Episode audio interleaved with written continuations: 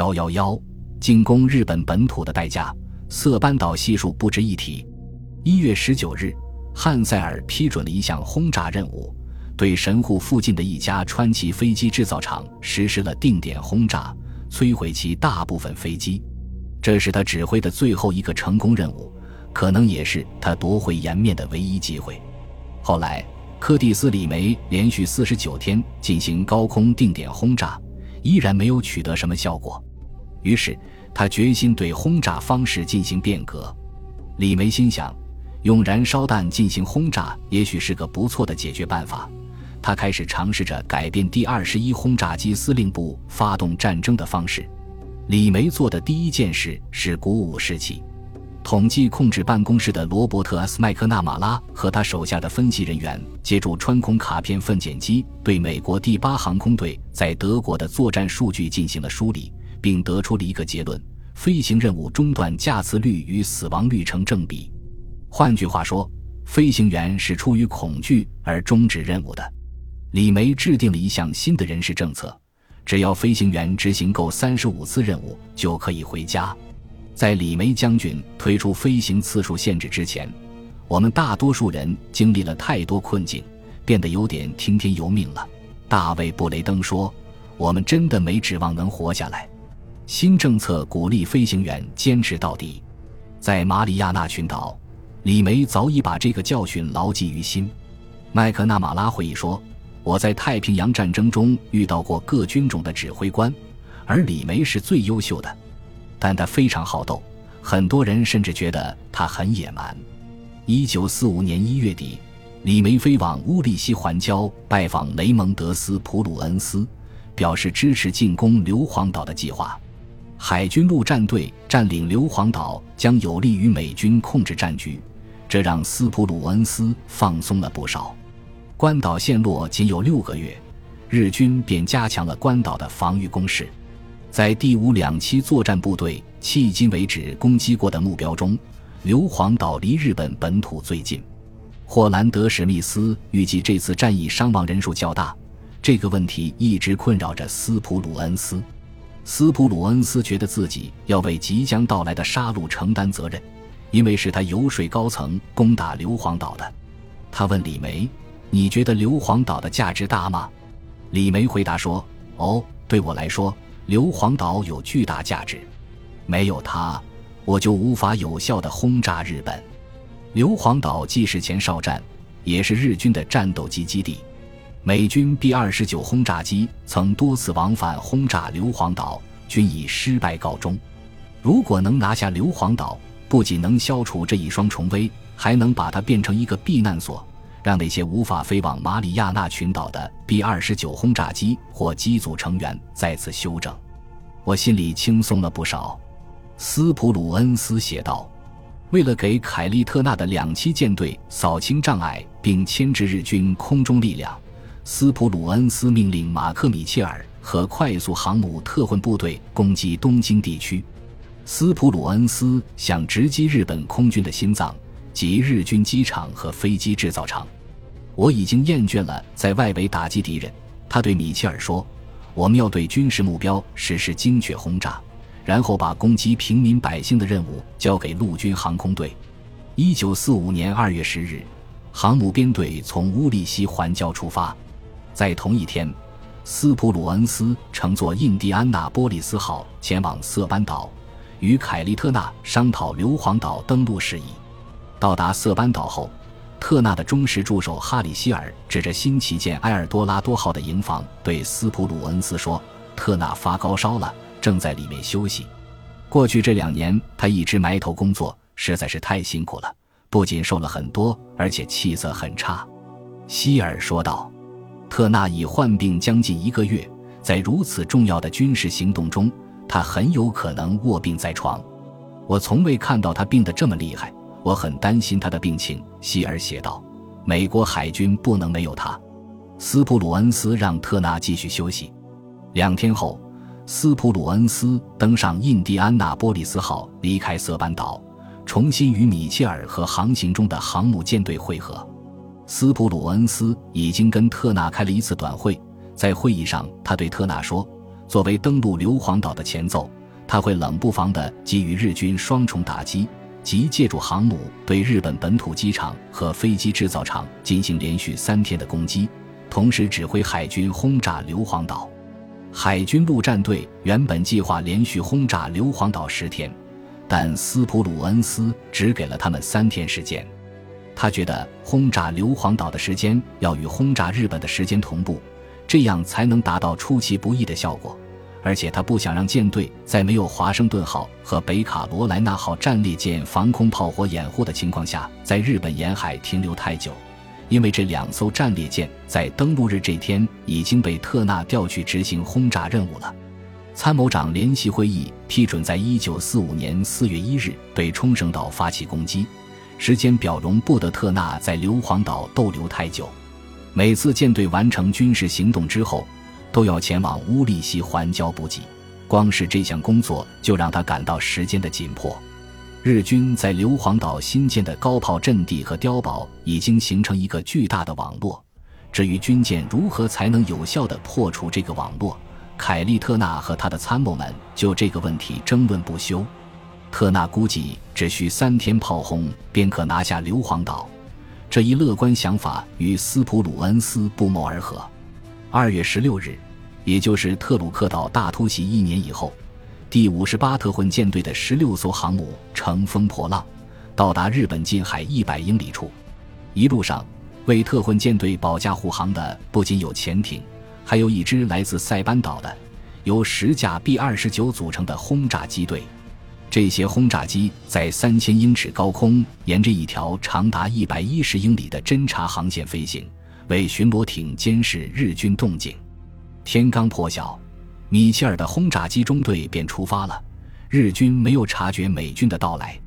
这些轰炸机的目标是东京附近的机场、飞机引擎工厂和组装厂。负责本土防御的敌机各自为战，明显缺乏协作精神。虽然他们战斗力很强，但不足以对抗五支航母编队。这天，目标区域天气晴朗，有利于轰炸机飞行员对东京附近的十座机场以及位于利川、武藏野和多摩的飞机引擎工厂实施有效轰炸。这些飞机引擎工厂一度被认为生产了日军百分之四十的战斗机引擎。二月十七日早晨，天气有变坏的迹象。斯普鲁恩斯命令米切尔停止开拔。当航母群完成攻击任务并向南返航时，斯普鲁恩斯宣布了一个不亚于马里亚纳射火机大赛的战绩：美军共摧毁五百零九架敌机，其中在空中击落三百三十二架，在机场摧毁一百七十七架，击沉一艘轻型航母、无数艘小型舰艇，并重挫了几家飞机引擎工厂和组装厂。美军损失四十九架飞机、四十五名飞行员和机组人员，包括列克星敦号和兰利号飞行大队的队长。返回基地之前，卡伯特号的一些飞行员奉米切尔之命执行一项特殊任务。在东京上空，他们打开弹舱门，割开一捆捆传单，成千上万张传单如落叶般飘落在东京。传单上是一幅漫画。画中玉人天皇拔剑向后挥舞，带领着一只长着骷髅头的蛇状怪物前行。这个怪物在满是毒蛇和虫子的日本妇女和儿童尸体上爬行着。这幅怪诞漫画的旁边写着几个潦草的日式汉字：“战争带来疾病。”传单背面则写着：“轰炸机将炸毁水管和电线，居民无法获得食品和日用品，会变得体弱多病。你们要奋起反抗军阀。”制止这场毫无意义的战争。飞行员先将二点七万份传单投放到东京，然后又在富岛列岛上空投放了四千份。对于麻木不仁的日本民众而言，这些传单既是一种恳求，也可能是一种警告。日本政府的某些派别可能也制作了一小部分传单。日本本土上空的传单战以斯普鲁恩斯二月突袭日本为起点，最终。在战争结束前，共有一亿份传单和报纸被投放到日本，其中大部分都是第二十一轰炸机司令部派出的 B 二十九轰炸机投放的。这项逐步进行的工作意义重大。东京电台的评论指出，日本政府最担忧的是传单炸弹所引发的心理战。从1945年3月开始，太平洋舰队、太平洋战区司令部的心理战部和战时新闻处每周都会出版报纸《马里亚纳评论》（Mariana g i h o 并向日本本土投放。该报纸的内容使日本人产生极大的恐惧感，在日本国内起到了破坏性的效果。日本政府高层对于战争的质疑日益加深。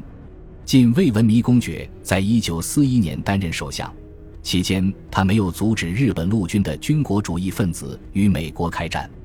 二月十四日，他写了封信给天皇，信中措辞哀怨。尽管很遗憾，但我认为日本战败已成定局。从坚持我国政策的立场出发，我们最大的担忧不是战败本身。而是战败之后的社会主义革命。我认为，我国当前的内外部局势的确朝着布尔什维克化的方向发展。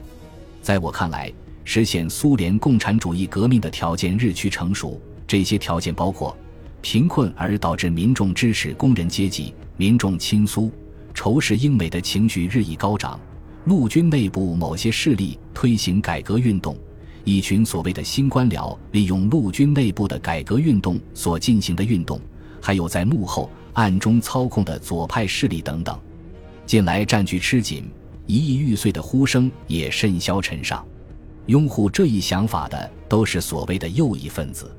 然而，据我所知，他们都是苏联共产主义势力的工具，他们想让国家陷入动荡之中，从而引发革命。我认为。倘若这场徒劳无用的战争继续下去，会给苏联共产主义分子可乘之机。因此，我坚信我们应该采取措施，尽快结束战争，以维护我国政策。但如此恳切之言，并没有打动对东京战争政策拥有一票否决权的日本军政府。狂热的陆军一直呼吁：倘若日本战败，所有民众应以死谢罪。他们的决心在美军截获的日军情报中有所体现，这些情报被直接送往华盛顿。日本陆相阿南惟几将军坚信，假如美军入侵日本，反倒是给了日本一个反败为胜的机会。即使日本无法完全击退入侵的美军，日本人的顽强抵抗也会给美军造成重大伤亡，迫使美军提出有利于日本的和平解决方案。裕仁天皇向他的密友兼心腹证实，他们有可能取得这样的胜利。在制定奥林匹克行动计划的早期阶段，美国陆军规划者借鉴塞班岛战役的经验，预估了该行动可能造成的伤亡人数。塞班岛地形与日本本土相类似，美军第一次在此遭遇了大股日军。美国陆军和海军陆战队投入马里亚纳群岛战役的兵力相当。两个兵种的伤亡率都在百分之二十左右。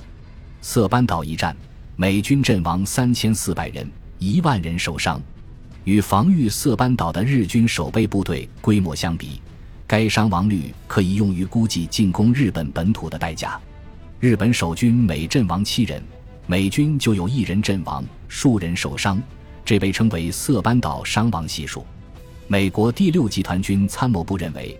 马里亚纳群岛的守军与全民动员的日本本土相比，简直是小巫见大巫。因此，光是在攻打九州岛的最初四个月里，美军的战斗人员会减少十二万四千九百三十五人，其中二点五万人阵亡，还有二十六点九万人死于疾病和非战斗负伤。他们还发现了一件不可思议的事情：日军兵力从三百五十万人激增到五百万人。并召集了一个由一万架飞机组成的战斗机群，其中一半战斗机的任务是实施自杀式袭击。一九四五年春，双方不仅在相互评估对方的战斗力，也在判断对方使用这种战斗力的意愿。这是战争政治角力的关键所在。日本是否考虑过无条件投降？除非走投无路，否则没有哪个国家愿意投降。日本要表现出什么样的尚武精神，才会迫使美国人坐到谈判桌面前？只有在有利可图的情况下，军事强国才愿意投入战斗。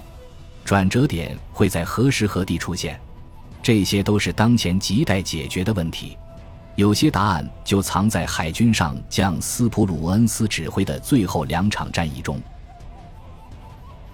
本集播放完毕，感谢您的收听，喜欢请订阅加关注，主页有更多精彩内容。